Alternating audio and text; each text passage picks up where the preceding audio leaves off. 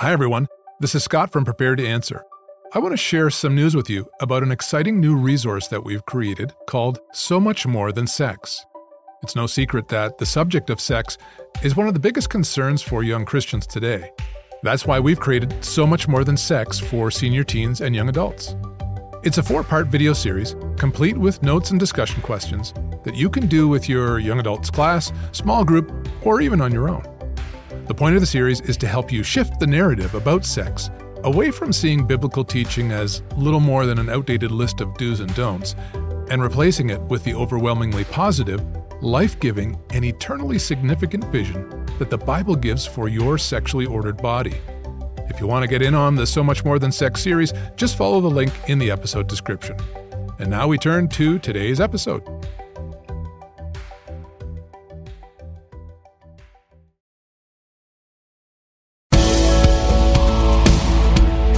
Following is a presentation of Prepared to Answer, a ministry devoted to seeing a new generation of Christians experience life transformation through a renewed mind by teaching them to think like Jesus.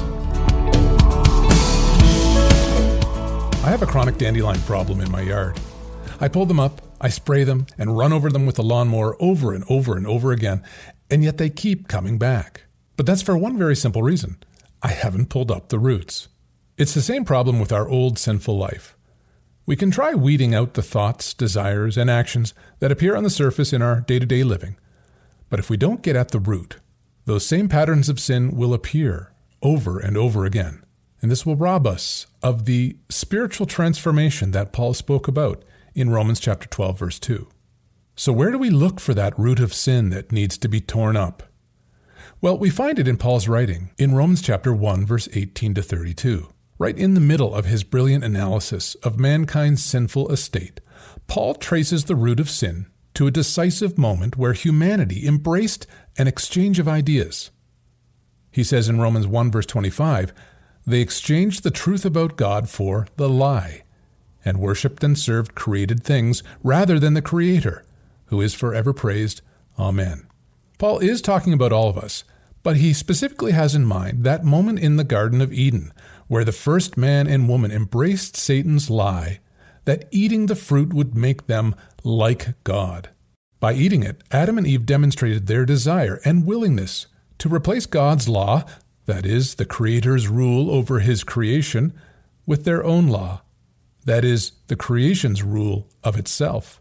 Paul then points to the direct consequences of this exchange by his clear use of the word therefore Three times in verse 24, 26, and 28, Paul uses this therefore to connect the thoughts that would follow with their decision to exchange the truth of God for the lie. He says, Therefore, God gave them over to sinful desire. Therefore, God gave them over to unnatural passions. Therefore, God gave them over to a depraved mind, so that they do what ought not be done. Paul's logic could not be clearer.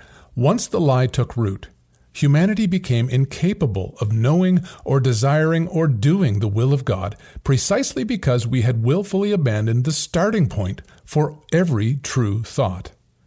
As Solomon says in Proverbs 1 verse 7, the fear of the Lord is the beginning of knowledge, which means that ultimately all true knowledge has God as its starting point. Without it, we're doomed to, as Paul says, futile thinking and consequently darkened hearts. That means we cannot discern the will of God, nor appreciate it, nor even desire it. Something changes, however, when a person places their faith in Jesus Christ for the forgiveness of their sin and for the gift of new and eternal life with God.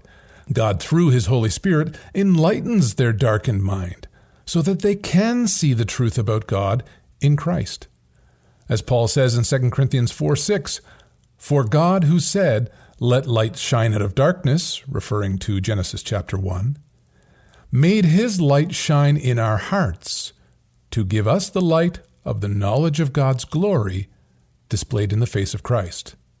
To put it simply, in Christ God reverses Romans 125, whereby sinners are made to see the truth about the lie and the lie about the truth. In short, they're made able to know the truth about God and as Jesus said, the truth sets them free. Learning to think like Jesus, then, means willfully cooperating with the Holy Spirit to retrain your mind to think true thoughts about God. Now, you might be saying, well, that all sounds great, but God is a pretty big subject. Where in the world do I start learning to think true thoughts about Him? Also, it seems in our day and age that there are as many perspectives on the truth about God as there are people. And therefore, we're constantly being told that it's up to each person to determine what's true about their beliefs in God. Learning to think true thoughts about God, then, is not as easy as it sounds. And that's why Prepared to Answer exists to teach you how to think like Jesus by presenting the truth about God revealed in the Bible clearly and in a way that makes sense. In our next post, then, I want to give you a starting place for thinking like Jesus. You can think of it as the, the foundation on which to build the rest of what you know to be true about God and the world and everything else. I hope this excites you since we're going to start with the clear teaching of the Bible, I guarantee that as soon as you get this part clear in your mind, it will immediately change the way you think about everything. And my prayer is that it will make you hungry to know more about God, and in turn, that you will get to know Him better through Jesus. The preceding has been a part of the recording ministry of Prepared to Answer for more resources to help you become more confident in living out and defending your faith in Jesus Christ, visit us at www.preparedtoanswer.org or on Facebook and Instagram at Prepared to Answer. Thanks for joining us, and may the Lord bless and keep you.